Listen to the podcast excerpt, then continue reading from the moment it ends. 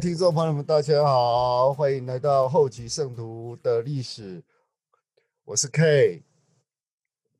呃，各位听众，大家好，我是老刘。哎，老刘，我们今天来谈一谈呢，神的恩赐与能力哦。上一章我们谈到全完了哈，约瑟悲痛的心情啊，早是啊，然后母亲就安慰他，如果你愿意悔改你所有的罪啊，愿意在神面前悔改的话。我相信神会原谅你的哈，只要你谦卑与欢乐，总会就会宽恕他哦。那时候约瑟一直在哭啊，我全完了，全完了，对不对？那他也录，然后约瑟也隔天住了一个晚上，然后隔天又回到哈茂奈哈。那当然，我们在这一个章节里面，我们先预告一下我们的第二男主角，就第二男配角也就会出现了，对不对？对。然后我们来看到奥德里奥利伯，耶！然后日文叫奥利巴靠多鲁靠多靠多乌里靠多里，对，奥利伯靠多里。那一八二八年的夏天哈，那约瑟在回到哈茂奈的时候呢，超级赛亚人啊不约摩罗乃啊，因为摩罗乃每次现身都全身金光嘛，他像超级赛亚人一样，我每次都形容他为超级赛亚人哦。那约瑟回去了。约瑟回到哈曼那里时候，摩尔也和他说：“如果你充分的谦卑悔改的话，九月二十二日，我你就能再取得叶片哦。”那这时候约瑟已经 这么迷茫了，可是约摩勒娜还是安慰了他：“哈，九月二十二号你会再取回来。”那约瑟其实那时候笼罩的阴影啊，知道自己也犯了错。也轻忽神给他的旨意啊，然后不应该哈怕怕，应该在经文上面有这一段吧？好，你不要不要怕人胜，然后超过怕神嘛，对不对？对对，我们在这边可以学到哈谦卑悔，在这章里面呢，我们将告诉大家如何谦卑悔改，然后。如果你在最终生活的时候，主会跟你跟你挑起同一恶哦，他也同样的为了你，在挑起帮你挑起你的你的错误以及你的罪过，我们在这一章都会谈到哦。那交给马丁以后，知道这里犯了错哦，但是摩乃承诺他的是九月二十二号嘛，没有错嘛。对，上一章但是但是是不是提早就还给他？老刘来跟我们讲一下吧。对啊，他上面写说七月的某一天，约瑟呢出家门不远，我乃就又跟他显现了，而且把义据给他，嗯然后也也给他一个知一个讯息啦，就是神的施工设计目的都不会挫败，也不会落空。然后就像那个 K 刚刚讲的，呃，这这一段就有提到说。你不应该要怕人胜过于怕神，所以也叫约瑟更谨慎来来处理这些事情，这样子。嗯哼。哎，不过不过他他上面写的是义句呢，那叶片呢？叶片那个时候没有给他。叶片有在丰满丰满时代的教会历史里面有写到，然后后来后来我们看到后面来，我们就知道了那年秋天呢，约瑟南下去哈茂奈嘛，他们约瑟离开以后。就至今两个月了，然后音信全无啊。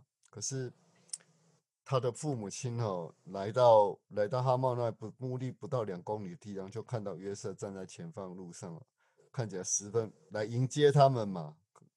父母来当然要迎接啊，不然呢，就看起来十分快乐平静哈，让他们喜出望外啊。那约瑟哦也透约瑟也告诉父母亲哦，神赐着他以及。神，神哈在赐了他以后呢，并透过先知哦，让他悔改这些罪哈。那他希望把这些启示哈写下来哈，然后供人阅读。我们其实，在我们教会还有另外一本书哦，是各个先知有关于各个先知他们的教训以及提示里面，其实是我记得约瑟斯密那一章，约瑟斯密的那一段的那那一本哦。是全部先知里面最后的那一本吧？有特别提到这一点哦。对呀。诶，是当初在出版的时候，是不是有两册？还是它是一册特别多？一册特别多。他那个时候好像是一次用两年的样子，对不对？我不知道，因为那时候我还没有回来教会，但是我有特别去拿这，我在教会有特别去拿这本书来看，然后稍微翻阅了一下，然后同时我有查日文版的部分哦，就是你知道吗？就读经文啊，然后听总会大会啊。然后顺便猛拉 g a m C 口啊，然后顺便听听日日文版的啊，这个对我来说日文就会可以再进步的更大。为什么？为为什么我不做？对不对？利亚赫纳，我每次总会到利亚赫纳，我一定买利利亚赫纳。现在是不用买，因为我在在日本真的是很辛苦哦，就是。我们没有像台北风行、台北发行中心那么简单的就可以购入所有的东西哦。在日本，它的那个购物系统做的还蛮烂的，我觉得。这我不得不说一下，我们嘴自己的教会没关系的，我们嘴自己的教会没关系的。就是在日本，在这方面，它的物流还有就是教会物流上面，哦，好，我不知，我可能不知道，可是教会的。杂志啊，书籍以及你要买家门了，真的都是蛮困难的。我的家门到后来，我都拜托拜托我以前帮我帮我洗礼的传教士，然后请他寄给我。然后我的那个来跟从我也是都大都是他来寄给我的。然后我就说回去以后再慢慢跟你算钱。他就说：“哎呀，小钱呐，不用跟我计较这些了。”对呀，那我们回到主题哈。然后，马丁·哈里斯传来了一个非常坏的消息呀！唉，他的妻子做了些什么事呢？就是法院告他嘛，呃，应该是说告约瑟啦。对，就是那那马丁就是要出庭啊，嗯，就是要证明说到底约瑟有没有骗他，有没有骗他钱这样子。嗯哼。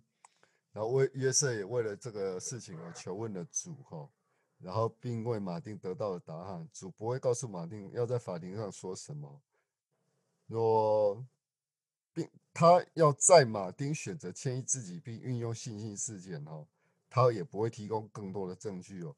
如果他们不相信我的话，即使你能把我托付给你的都全部东西给他们看，他们也不会相信你，我的约瑟仆人。我的仆人约瑟，对啊，因为讲难听一点啊，把这个激烈片啊，或者是他翻译的手稿啊，全部摊在摊在法官面前，法官又不认识那些字啊，对啊，还是一样会被共杀期啊，是一定的嘛。小刘，你觉得呢？呃，我觉得哈，就是经文上有说哈，不要把神圣的事物给狗啊，给。给猪啊，因为这个神圣的东西哦，可能在那个有信仰的觉得那很有价值，可是对一般人来说，它就不过就是一个谷物而已。可能它有一些价值，可他并不会觉得珍惜。那所以主在这件事上做的就是说，因为神在锻炼，就是试验人人的信息的时候，从来也不是说先给你看什么东西。不是看你让你看神迹这样子，嗯，他他用的方式通常不是这样。我想这也蛮符合我们学习到的东西。嗯哼，就像在新约圣经里面，后来耶稣复活以后，其中一个使徒说：“我没有看到耶稣本人，我或者是摸到他是摸到他手上的伤口，我是不会相信约瑟那个耶稣复活的。”可后来耶稣还是叫他来前面来看哈。并且在《使徒行传》，我不觉得我我我忘了是在《使徒行传》，耶稣复活以后还跟使徒们相处了四十天哈，教导他们福音的一些原则以及道理哦，还有神国国度，还有神的国度的应许的律法以及怎么样，大概跟使徒相使徒十二使徒们，然后在一起了四十天，然后他才升天的这个部分，对不对？对。对啊，那这十二位使徒呢，真的是充，就是在那个时候呢，哦，真的是充满了我我我只能说充满了神的力量啦。因为本身来讲的话，本身来讲的话，在新约里面，我们从学我正在新约里面所学到的是，他教导十二使徒这些东西，然后并且彼得和彼得和约翰呢，约翰啊，或者是彼得跟雅各他们出去传教的时候，通常遇到了很多困难啊，甚至被关起来，然后那些监狱就应声而倒啊，应声而破，然后他们这样走出去的时候，守卫都在睡觉。也没有人看到，没有人理他哦。对啊，教他们法术啊，对不对？有没有？他们都都那个时候都是很有神的那个权柄和能力在身上的。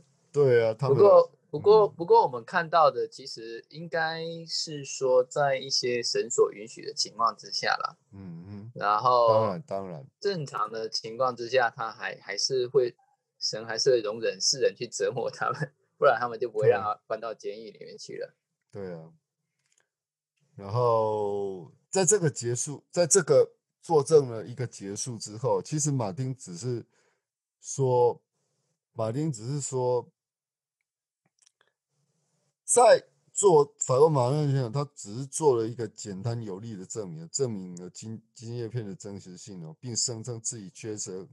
捐了五十块美金给约瑟做舍主的施工哦，但是没有任何证据显示哈，显示哈，他们他们在这里哦，他们任何证据也显示说约瑟欺骗了他们哈。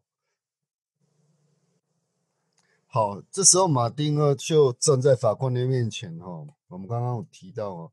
他只是做了简单有力的证据哦，他举起一只手上手朝天了，为金叶片做了真实性的见证，并声称捐设给五十块美约瑟五十块美金是做主的施工，但是因为没有任何的证据确实说露西的指控所以由法法院驳回了此案哦。那在此同时哈，其实我们在这个这这一页所读到的是哦。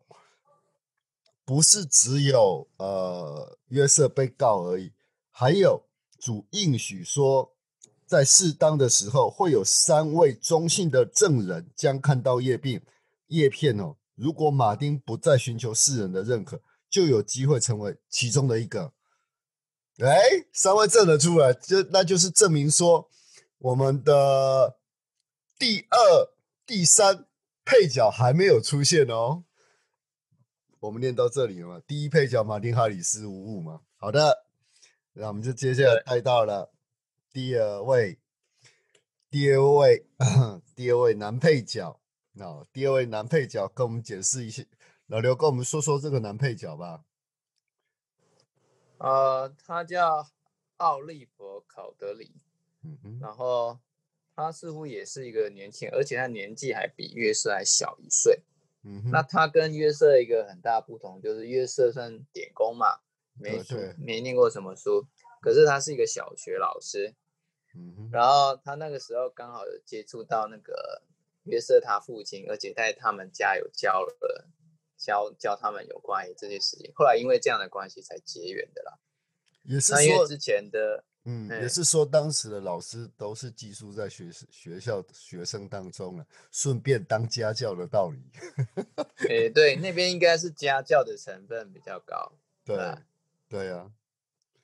哎，我我在想，他们那时候应该是拓荒时期，所以其实也没有什么像样的学校啦。没有。所以他们如果要，哎，如果他们他们需要需要念书的话，也是请家教老师到到家里来，然后吃住就住在家里这样，然后给他一点学费这样。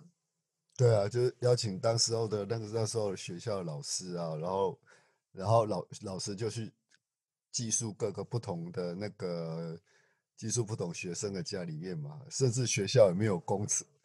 这样在想的话，学校是并没有公宿舍的，对啊，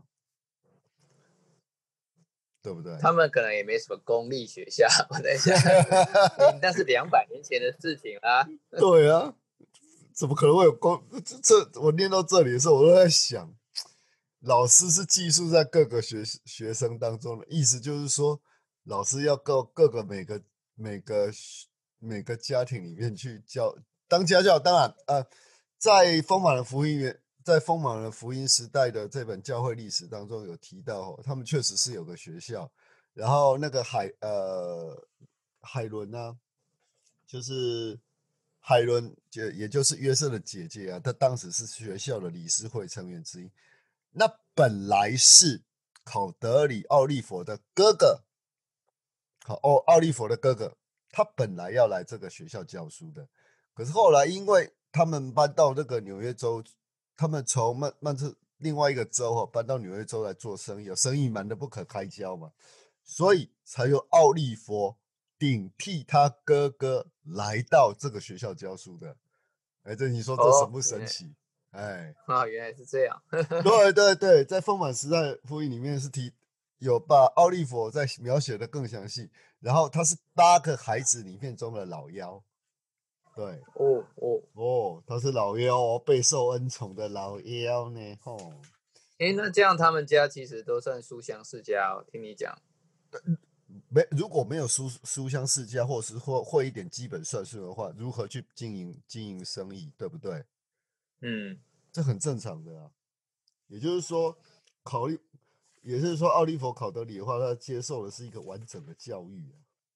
对啊，而且还是老幺，可能父母那时候口袋多一点钱啊，都有都有点钱。他们对奥利佛的这个奥利佛哦交代的其实是很详细哦，也是在一八二九年初哈，他的奥利弗考德里列曼受雇于曼彻斯特镇的学校任教哈。啊，地点就在约瑟家的附近哦。但是列曼因为自己生意的原因哦，所以说建议学校理事会雇佣奥利弗哈。然后奥利弗得到该校理事会的那个核准后，才开始教书。那海伦斯密哈也是其中该里面的理事会的一员哈。那其实他那时候学生都是就除了上白天教课，要晚上就是寄宿学生家，然后。去做这些家教的一个工作哦，其实那个时候我想也没有什么钱给家教费了。说实在，是单纯去住。你哎，你吃哎，加把郎哎，困把郎哎，你吃别人的，住别人的，还跟人家要学费，这就是不是有点太超过了？我觉得他们那个时候不会说再收那个家教费了。我觉得，我觉得如果各位还有这对这段历史有详细的，你你觉得哎？这样，这个其实在历史书上面有提过，有说哈，他们去寄宿学校学生的时候，如果有教导的话，有他们有在付家教费的话，欢迎在底下我们的 FB 或者是 IG 上面留言哦，让我们知道哈，然后我们再我们再跟你，我们我们再一一的去查证这些历史上面的东西哦。其实我们对于那时候的环境的教育的历史，我们并没有真正的去查证哈。这欢迎各位各位来跟我们。稍微聊一下，说那时候的教育现在怎么样哦？但是奥利佛对这对这个金叶片的事情深深着迷哎。对啊，老刘说说看吧。他其实他是也是就是住那个约瑟老约瑟他家的时候，就是呃那时候因为他们那时候已经镇上都是传的不可开交嘛，他多少听到了。他本来。啊，本来他是想要问一下那个那个老约瑟他们家，可是他们那个时候也是怕说，哎呦，是不是又又有什么？你是不是有什么企图这样子？嗯哼。后来住一段时间，取得信任之后，才还让他这样的知让他知道说有这样的部分。嗯。啊，所以考德人奥利弗那个时候就很想要，就是来就是来就是加入这个这个行列啦，因为这个真的是很特殊的事件。那如果是真的是的话，哦，你想亲自参与那个历史的那那个感觉的，其实是很不一样的啊。嗯，而且然后那个后来，哎，对，然后后来那个考德里呢，就是后来就是也决定要去找他，但是他有做一些祈祷。嗯，AK 呢，记你还知道这个这个祈祷在在祈祷什么吗？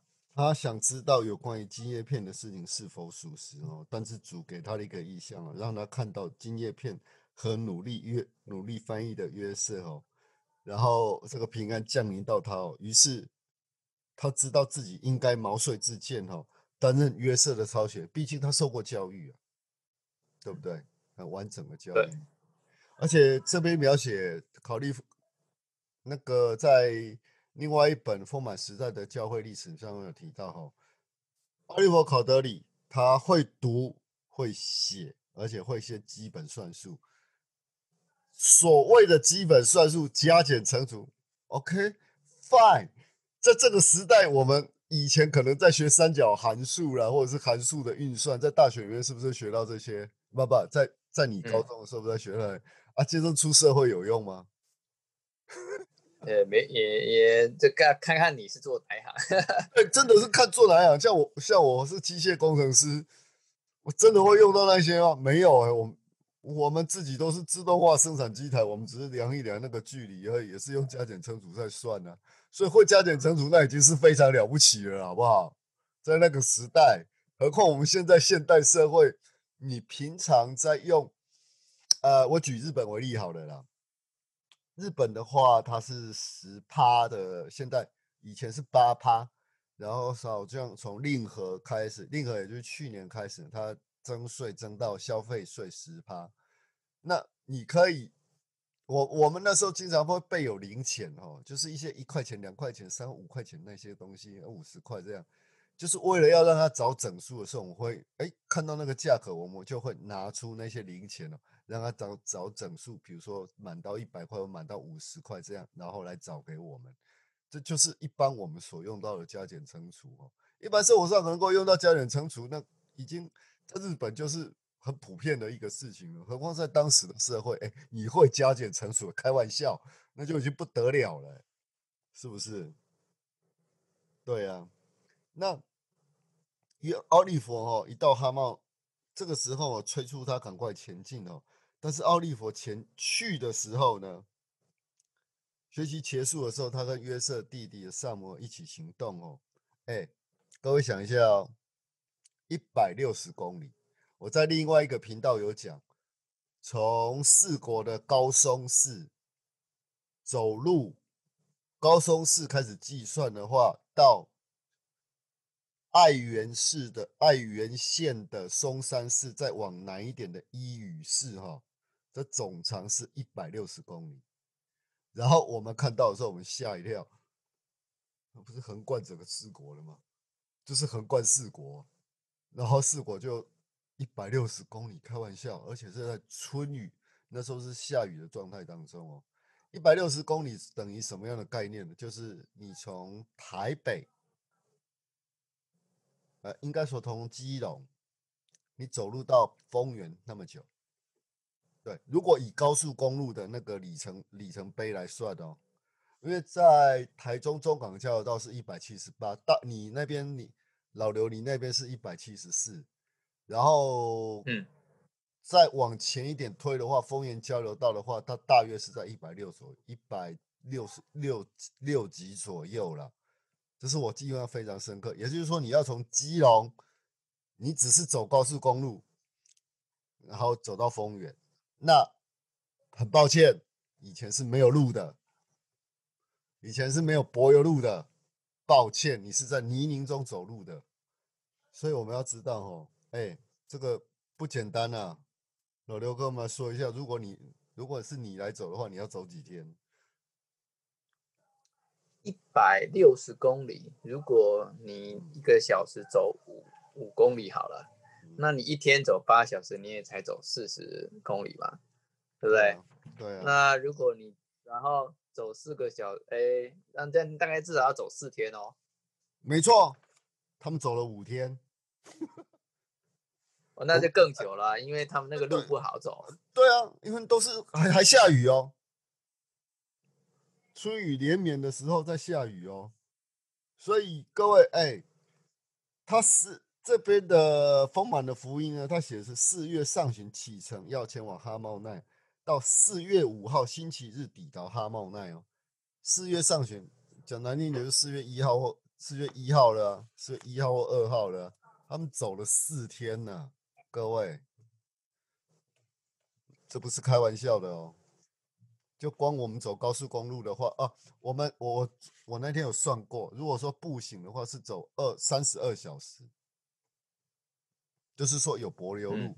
走四呃四国十一号公路的话，那个是柏油路的这一段，他们有柏油路的，用 Google Map 去计算，它步行的话要走三十二小时。三十二小时就是一天再加八小时嘛，何况那时候还泥泞路，一天能够走四十，像老刘你所说的，一天可以走四十公里，已经非常了不起了，真的啦。那种路的话，对啊，呃，他们到四月五日哈才到到哈茂奈哈，然后在意象中属相向他显示的意象里面，他好像感觉一直在那里哈。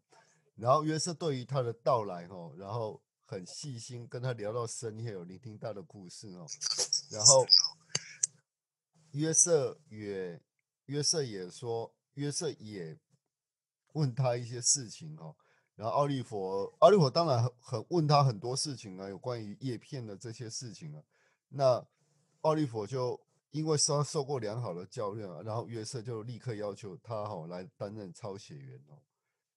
然后这一段的话，其实写的非常精彩哦。奥利弗他抵达以后呢，就约瑟首先任务就是找到可以工作的地方哦，然后请奥利弗草拟一份契约。哎，契约来了哦。因为一那一百六十一页的手手稿上市哦，然后在契约里承诺会给会为他艾玛和住的小木屋以及谷仓的泉水哦，好，这个草拟一份契约哈，艾玛也同意这个契约条款，因为他来的时候哈会为他的木屋谷仓哦附近的邻水哈附近付给他的付钱给他的岳父哦，同时奥利弗。跟约瑟开始进行翻译的工作，可能一直连续都是做好几周啊。那艾玛常常同一个同一个方向哦，进行他日常的工作。那约瑟进行翻译的方式是注册注释着译句，然后用英文将页面上的文字读出来哦。那这时候呢，这时候呢，他还用了另外一个方法，老刘跟我们解释一下吧。他说那个。他约瑟他弄的方法，因为他看起来仙剑石好像有两颗，他说他是使用单独一颗仙剑石，嗯，然后把它放到那个帽子里面，嗯，然后把脸埋进帽子中，然后那个仙剑石会发光，嗯，然后它就会显现一些文字啊，所以约瑟读到时候考了一会就就把它抄下来这样子，嗯哼，我这这个这个部分蛮有趣的，就是。呃，因为以前不知道仙剑石会发光，原来它是会发光的哦，而且发光之后，然后接下来里面还会跑出字来，哎，有点像《摩尔门经》中谈到那个那个叫做我们叫利亚赫拿的，它上面也也是会有显现字，不过它是指针上显现字。嗯嗯，对。哎，我在想哦，哎，这个这个有点像，是不是有点像我们现在用的那个那个什么？手机跟平板，其实我手机平板其实也是石头做的嘞，就是那个细呀，就是那个我们那个玻璃啊，然后它一样可以字管，对啊，然后它也会跑出字来啊，对。然后就我的专业，我是专业的半导体液晶工程师哦，这两块玻璃，嗯，你在一一个平板或不管平板或平板一定是两块玻璃，一块是 LCD，一块是彩色滤光片。你必须要透过彩色滤光片呢，才能够看到这个平板的彩色程度，就是黑色啊跟 RGB 三原色。嗯，那 LCD 的话，它是上面的它有布满了那个布满那一些像半导体类似像半导体的那个铜丝的那种东西。对，好，如果我还有讲错的话，各位请纠正我一下。如果你敢质疑我是易经工程师，我是。半导体液晶工程师没关系，你尽量来质疑，我们欢迎来，我也我我也可以跟各位讨论这些技术上面的事情哦。哎，毕竟我也嘿嘿嘿，在两千二零一零年以前，我成为液晶液晶半导体的 c o t e r 我是做 c o t e r 哦，哎，最难的 c o t e r 各位想象一下哦。好了，那个题外话，那我们发现哈这些。这个奥利佛哈，奥利佛在主的指示下，并没有再重新翻译那一百六十一一一个大页哈，这称为一个里海书的一个部分。他反而是接下来翻译那些翻译摩尔门摩尔门摩尔门所编辑的部分哈，这个很重要哦。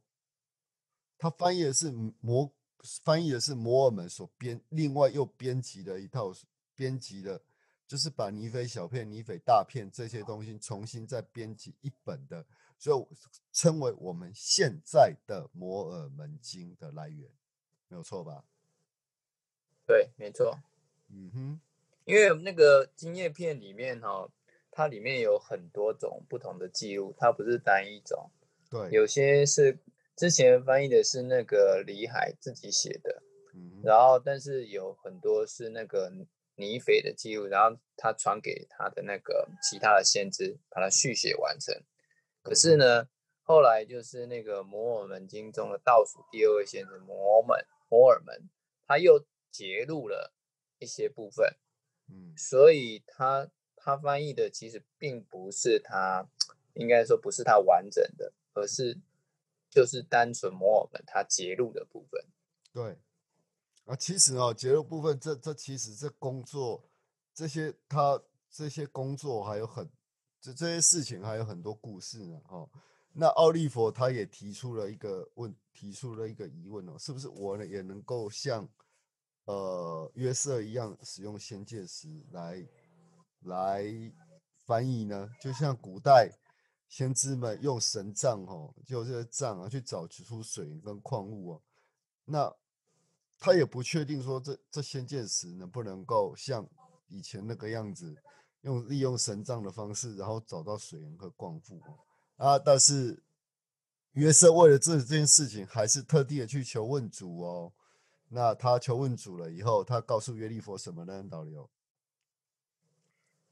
他是跟奥利弗讲哦，其实他也可以做，只要他凭信心祈求，就获得这个知识。嗯哼。然后，因为他这个说，他他其实有提到说，其实启示的原则就是要透过圣灵啊。嗯。然后透过启示之灵就可以得到这种能力。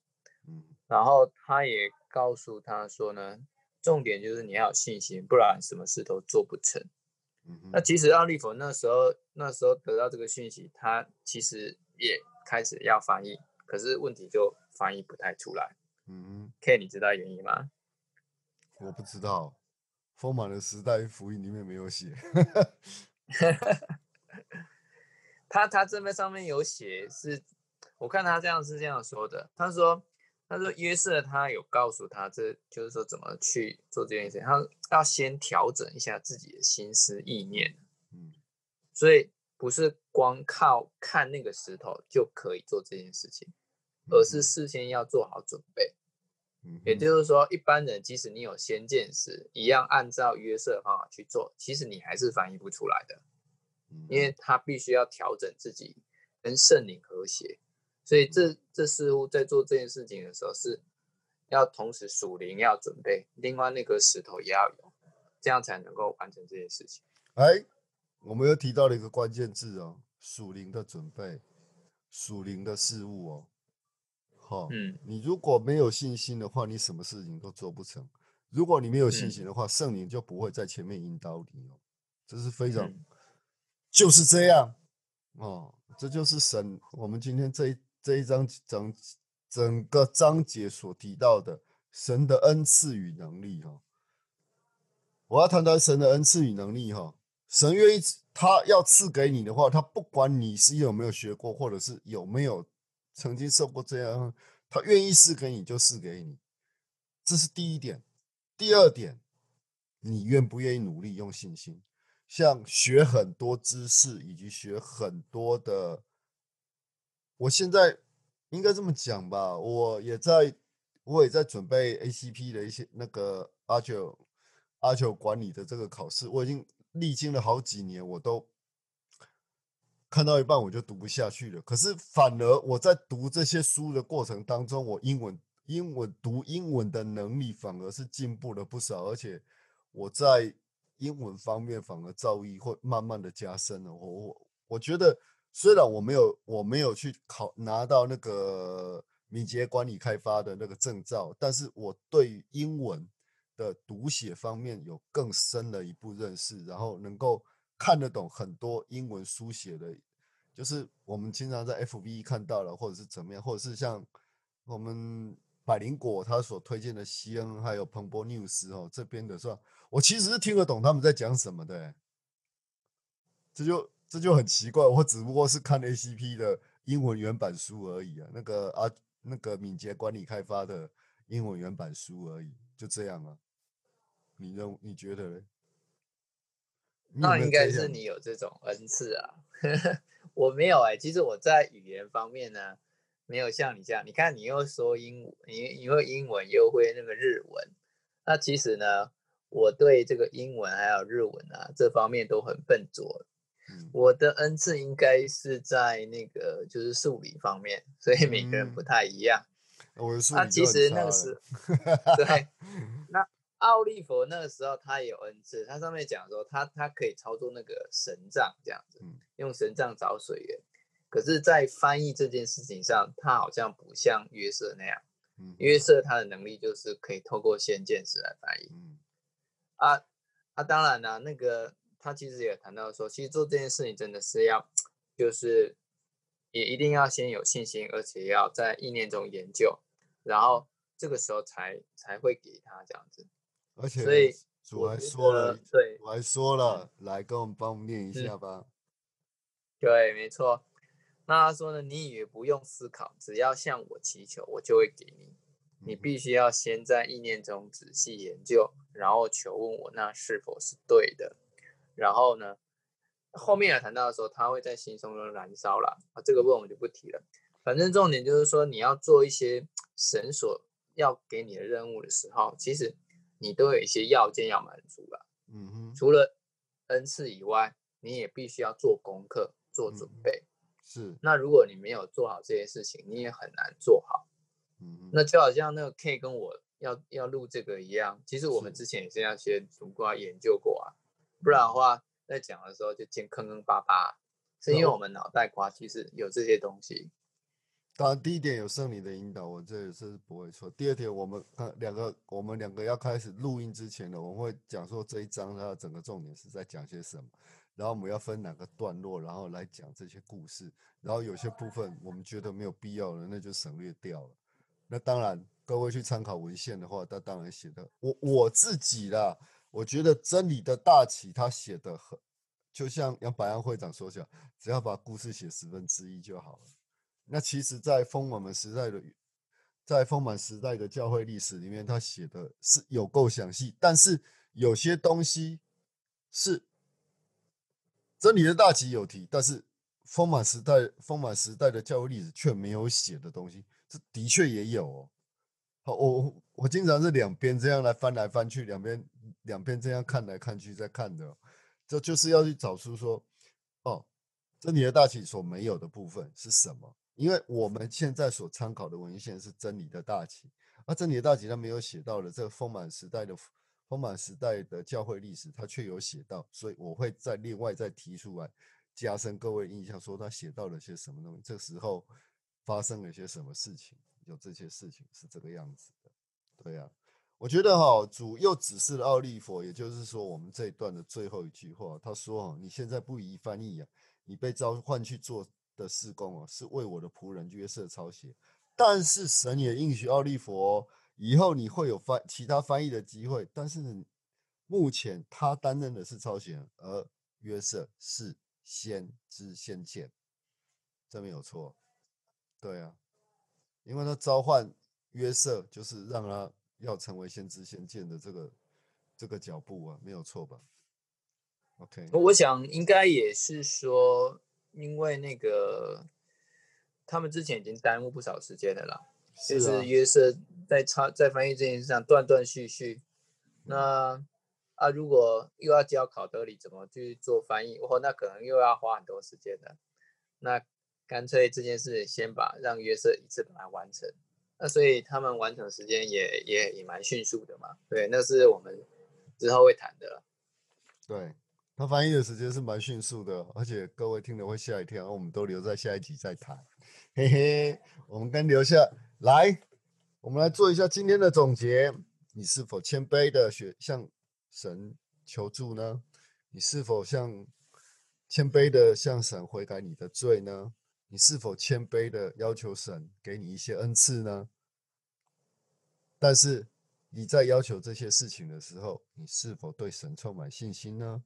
这是我们今天的重点哦。老刘，你那边有什么整合出来的重点吗？我想从这个整个过程来看，哈，其实约瑟他是有这个恩赐，可是他的能力能不能出来，哈，其实还是要看他的信心还有准备。在他就是说没有做到神要求的事情，或者是没有悔改之前，他其实这个能力或者恩赐也会被收回去啊。是。那我想说，我们我们被神附托一些事情的时候，也不管你是什么先知啦，或者是什么，呃，比如说你的可能头衔很大，可是如果你并没有对神忠心的话，其实你这些能力或头衔也是会被收回的。对。但是约是约是。对，耶稣我们看到就是说他就是他真正悔改，从他的错误中学习，所以他的能力跟恩赐又又被神重新的赋予了。我曾经在打工的时候呢，有一个同事告诉我说，每次在收这个盘石的时候，好几次都失败。我就告诉他哦，天底下没有失败，没有天底下没有不失败的人啊，有的话也是在。有的话也是那个，有的话也是电视的连续剧才有。达克 X，哼，我绝不失败。对，那是连续剧，我只能说那是连续剧，它它不能代表真实的所有一切状况，它就是连续剧而已。对啊，你可能你可能不知道达达特 X 吧？我不知道。哦，他出到第六季了，他也可是我最喜欢的演员米仓凉子演的，而且米仓凉子他我在我们谈点题外话，我们随便聊一聊。他就是两千年的时候，我看了一部剧，它叫做《宝总的宝总的历史》，宝总歌剧团的历史。你知道，你你可能没有听过宝总吧？没有吧？没有。宝总的话，它是在平谷县的一个一个市，它叫宝总市。那宝总市有个歌舞，就是歌剧团。哦，它，那你听过那个某种歌剧？它其实最有名的明星叫天海佑希吧？天海佑希，嗯，抱歉啊，我对日本明星，我比较记得是什么？诶，我那个年代的什么那个，我看看那个，那都是一些歌星吧。嗯，诶，叫什么啊？广末凉子啊？什么？我跟你讲了，广末凉子都还跟比天佑天海佑希都有合作过连续剧。你知道天海佑希他以前是在宝冢里面担任男配男主角。然后一般的话，宝冢的歌星、宝冢的这些歌剧演员都会在二十四岁、二十五岁就退休了。哦哦，这么早？对，很早。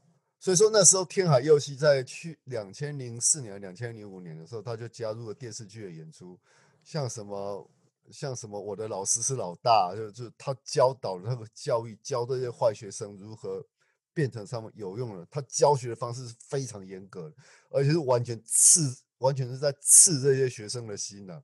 可是他事后也有提出安慰他们学生，他们你要如何学习？学习以后。你为什么要学习？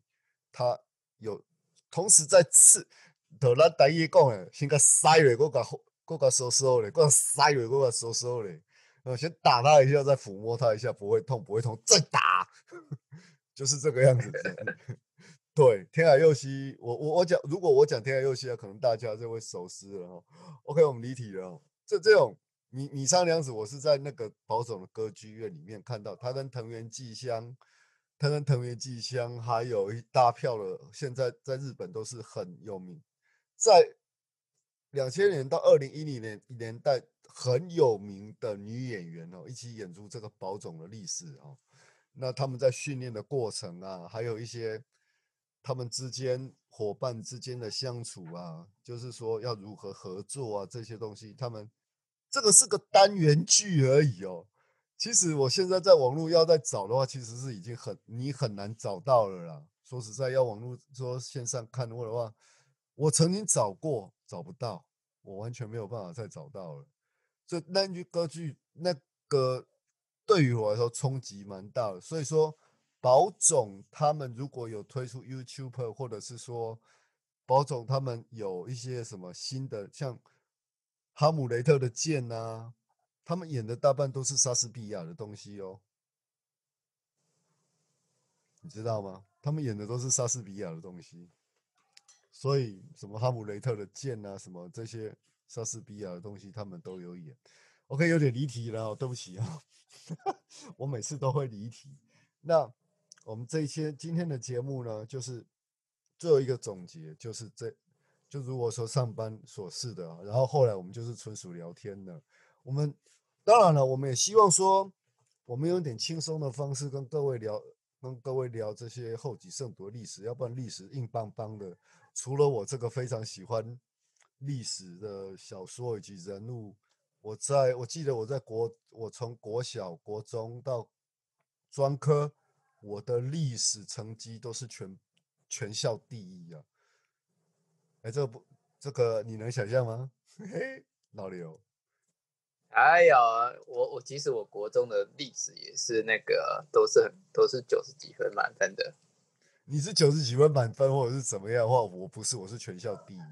问我什么年代发生什么事情，然后我就可以都这样。现在没有办法了，因为都忘了嘛，一定会忘啊，人都忘了，都忘了，都忘了。哎，不过我也真的蛮喜欢历史的，因为我大概比如说我平常没事的时候，都也是那个都是去看一些历史剧啊，包括那个什么。那个影片啊，那些我都喜欢，比较喜欢看那种就是有历史根据的东西。对我也蛮喜欢看有历史根据的东西。要像是，那如果说以小说类来讲的话，大概我我觉得我们都是受到金庸小说的影响会比较多吧，对不对？对对对对，没错。金庸小说这个几乎每一部都记得很清楚，几乎都他他都是酷手，就是像我们他他他就是。把历史人物拿出来做搞笑的一个武侠小说嘛？我觉得说搞笑太太超过了，就是他会改编呐。我说的是改编呐，就像《三国演义》，罗贯中改编了三国的，改编了《三国志》，然后成为了《三国演义》，让我们现在熟知哦，曹操是大奸雄哦，不能相信哦，真正的那个主角才是刘备哦。对，然后还有《西游记》哦。《西游记》它其实在阐扬佛法、抹灭道家的一个小说，你知道吗？这个你就不知道了吧？我我我觉得哈，哎哎我哎，我觉得这个很多的那个古代的那个小说哈，其实它里面都含有一些这个一些哲理在啊。那像不管是哪一种。那当然，教会的历史的话，就比较是属于，嗯，应该就是，真的就像你讲一样，它就是一个这样子叙述下来这样子。但是我，嗯嗯，请说。嗯，那我我觉得就是，呃，或许我们以后有机会来来做做别的，除了这个以外。那我们有聊天聊到说，我们是不是来做一个福音原则的一个部分呢？就是说，我们教会有出版一本书，叫《福音的原则》。这个原则告诉我们很正确我们的教义的方向，以及我们耶稣基督后期圣域教会哈，代表耶稣基督，我们在地上先知代表他在地上行使的权柄哦。这些先这些书籍的编辑都是也是都先知看过，也都是先知受令下去编辑的一个东西哈。当然，先知就是代表神，这没这没有这这没有什么好怀疑的啦。我说实在的，这就就像摩西时代啊，那些不相信的以不相信从埃及出来那些以色列人，他们更不相信摩西，还去拜捧同样的神，神就成为可以惩罚他们，在荒郊野外给我给我走四十年，你们第一代永远都不能进去，对不对？你还记得吧？对啊，没错啊。嗯哼，那我觉得就是，呃，我们会呃再录一下那个福音原则的部分。呃，我是觉得是说，我们的听众可以让他就是再增加他对这个福音了解，特别是我我一直觉得是说哈，我们常常说就是福音生活，可是很多人可能很难把这个福音。跟生活合在一起，嗯哼，就是有的时候他们可能就是礼拜天来学习福音，可是，在平常他却并没有跟这个福音这个部分把它放进他的生活里比如说参加福演啊，对，对啊，台南是比较特别的，台南是。我们一二次，我们二我们东台南这边是不管你是单程，或者是你已经结婚了，或者是你已经怎么样，服务员全部都欢迎你来。啊，不像我有一次真的是被气到气到，你知道吗？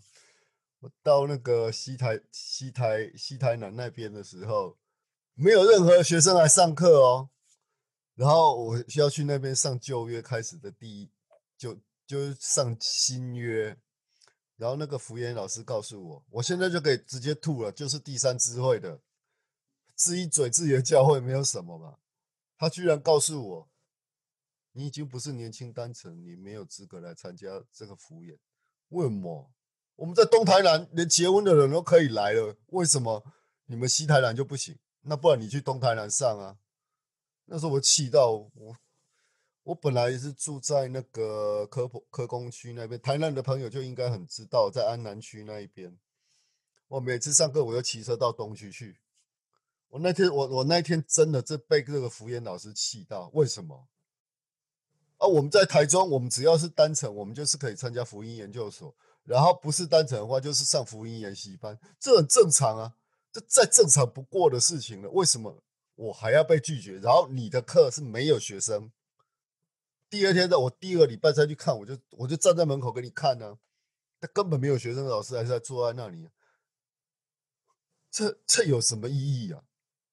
那开这个敷衍有什么意义？没有意义了，不是吗？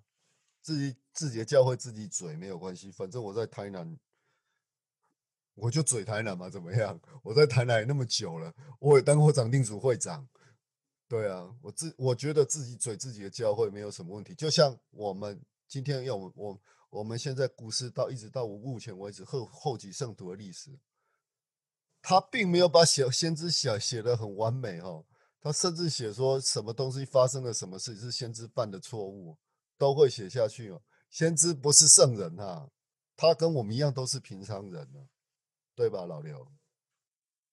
对啊。没错啊，其实我们在看教育历史的时候呢，就会看到就是历史的真貌啦，嗯，然后会更加的跟自己有感同身受的感觉，嗯，就他其实他其实就是从一个就是比较没有什么知识的年轻人，然后慢慢的接受神的教导，慢慢的被神造就，打造成先知那个模样，嗯哼。啊，所以，我其实我们对于那个所有的其他人，呃，特别是我们身边可能有一些呃成员呐，可能他并不是，并不是就像，哎，就好像是说你你认为他应该这样子，那其实你也不要对他 保，就是说，呃，因为怎么说呢？有时候我们对一些人可能就是起太高的期望这样子，嗯啊，然后你可能会把他 受伤这样。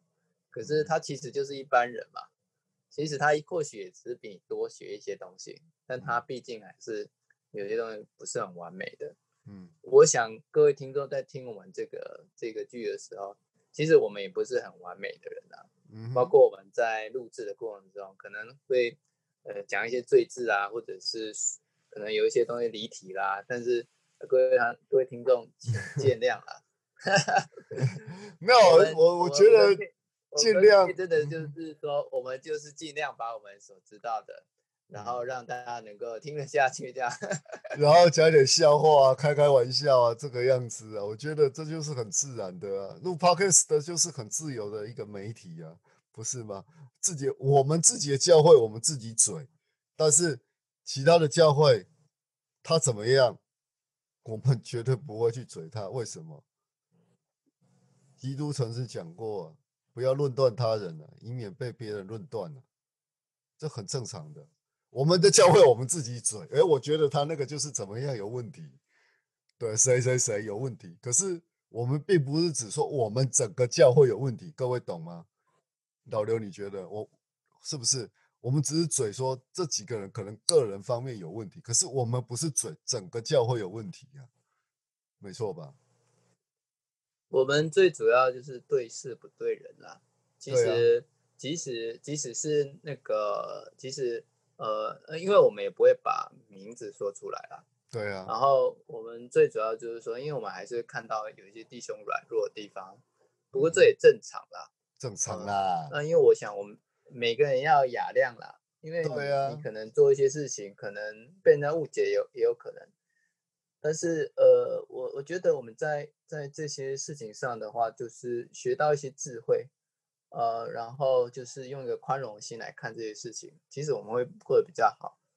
那如果是说要特意要挑一些毛病的话，哎，这个真的是那就像基督基督所讲的，我希望我们散播是一个快乐正面的信息。让大家更了解我们的教会的历史，然后呢，大家从这些我们讲述之中呢，就是说能够学到一些东西。当然也欢迎大家指正啊。我们今天录音时间可能有我们自己个人的一些观点跟想法。那这个部分也也许有时候可能不不合你的口味，也不一定啊。但是我想我们都尽力在做好这件事情。啊，就像我们今天的是录音有点延长，就像刚刚老刘说的哦。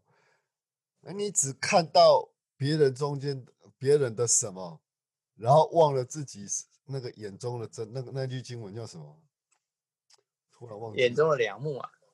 我看到别人别人别人别人的良木，哎，看到，但是没有看到你自己眼中的刺。对，哎，对对对，应该是说看到，哎，看到自己眼中的良木啊，然后是别人是刺而已。对啊，对啊，对啊，所以。我们绝对不会去说其他教派他们崇崇拜方式神的有方面有问题哦，这个轮不到我们去嘴，这个我也不想去嘴他们，因为啊就这样啊，我我反而很喜欢卫理公会或者是长老教会那一种唱诗歌的方式啊，我很喜欢啊，摇滚乐谁不喜欢啊？像我们这种出生于摇滚年代的，哎，你看我们今天。稍微录长一点，然后来跟各位解释吧，好不好？你有没有看过《摇滚年代》这部电影？由汤姆克鲁斯主演的。那个是你爱的东西，像我的话，就是我对这个摇滚这件事就没有那么摇的。我是从一九八五年开始听英文歌的。也就是八零年代，八零年代的英文歌真的是极点中的极点，精精品中的精品，极点。这个是什么？经典中的经典了，极品中的极品。可是后来到九零年代，有有一些歌就，嗯啊嗯，我就没有再听了啦。说实在，英文歌那时候我就开始没有再听了，反而我就回来回过头来听伍佰啊，听王杰啊这些的。其实那个时候摇滚摇滚年代摇滚年代他唱了，他诠释的就是八零年代的那些摇滚歌曲啊，那些歌曲真的是耳熟能详。然后当然这部片里面充满了性暴力，还有醉酒，然后这些都很多啊。那就当时的重金属摇滚乐的歌手是确实是那个样子没有错啊，这个我都我都没有否认呢。他们确实让我知道他们，可是我们不会去做。我我只喜欢你的音乐，你背后的生活那是你家的事，跟我一点关系都没有。我的认为是这样的，你呢？那其实像那个很多的那个什么文人雅士啊，他们的创作哈，其实他们的创作灵感或者是什么，感觉上跟他们的生活呢都会有一些关系。嗯哼，但是。诶，有有时候我就觉得奇怪，其实像他们有些演艺人员哦，他们的私生活其实也不是那么的 OK，这样在我眼中啦。但是他们创作来的歌曲，有的时候也真的是打动人心，对，打动人心。我我觉得是真的这样子。嗯哼，那我觉得那个就是给给他的恩赐了。不过其实像演艺人员的话，其实他们一旦做错了。就是说被那个他做错事情太超过哇，其实他们也很快就是会被那个就是外面的这些人所那个厌弃这样子，对啊，演艺人不好当啊。现在现在更难当了，好不好？自从一周刊那个那个什么苹果日报进来台湾以后，对啊，没错啊，对啊，反而演艺人。然后现在还有脸书，然后这种自媒体，然后这种这种这种媒体，然后大家手里都一部手机可以照相的，你被拍到，真的是有口你你就算就算前就像前阵子，就像前阵子 X 三事件嘛。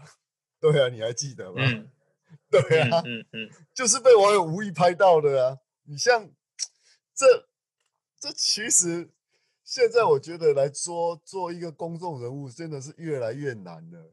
可是像台湾的喜剧演员啊，像我认识的博，像我经常在 YouTube 看伯恩啊，看百灵果啊，看呃东区德啊，他们都很。大方的在说自己的缺点，你知道吗？我们不怕你来，就我就讲我自己的缺点，你们来盯我啊！拜托你们来拍，这样我才会出名。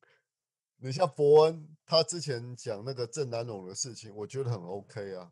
但是不知道哪一些台派的就在那边嘴他。我说南榕哥是他是非常幽默的人，好吧？他听到这个，他也是觉得笑。我觉我认为他是笑一笑，然后然后会还会。指头说：“嗯，这个年轻人不错，这个年轻人不错。要不然我们伯恩夜秀只看到第三集就没有第四季了，都不是，就是你们这些人害的啊！我就觉得，哦，我在我在日本哈，我在日本唯一的娱乐啊，就是每天哦必须收看伯恩夜夜秀。那从二零一八年开始，一直到。”前阵子到第三集结束的时候，我觉得我每天最快乐的事情就是可以看十几分钟的伯恩夜秀啊，就是被你们这些台派的哦。如果南荣哥还在世的话，他听到这个笑话，他他觉得他他一定会感觉到很好笑，而且会称赞这个年轻人，因为郑南荣我所认识的南荣哥，他是非常宽宏大量的人。对啊，这是我所认识，我觉得。啊！你们基金会郑安龙基金会不出来帮他讲点话，你们哈？就我我我是认为这样子的，但是当然啦，喜剧演员会互相嘴来嘴去的，像各位可以去参考瓜吉那个火烤大会，那些喜剧演员经常拿一些我我我指那些喜剧演员经常会拿开黄腔，可是只有一个人没有，那就是陈建仁 Jim。他完全没有开黄腔，而且火烤瓜吉，火烤所有在场的来宾。哦，那就就是说，这个喜剧演员真的是不简，这个脱口秀演员真的是不简单的。当然，伯恩，在所有喜剧演员当中，我最喜欢的还是伯恩呢，这没话讲。但是因为他的伯恩夜夜秀，他真的是人才。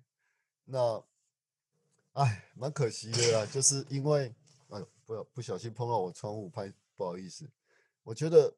这件事情蛮可惜的，说实在的，老刘你觉得呢？你有看过伯恩夜秀吗？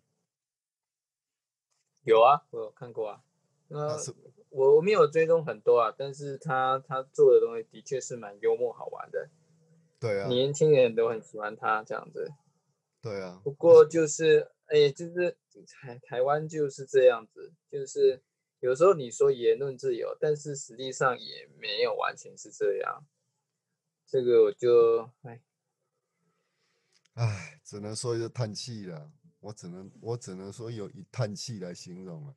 但是美国没有言论自由的话，他们种族歧视还是更严重啊，并没有。我们台湾是还算好的了。如果你在美国说一点点的话的话，你就马上被烤死。真的会可能会被烤死，所以他们开的玩笑尽量是开自己身上的玩笑，他们不会去开别的别的议题，他们会以议题来开玩笑，就是说以美国的。对，我觉得议题议题会比较好，就是我们不要做人身的攻击，因为有每个人对对他自己的事情，他的自己的痛点可能不太一样，有些人会觉得是这样子，你可能会冒犯他，他他。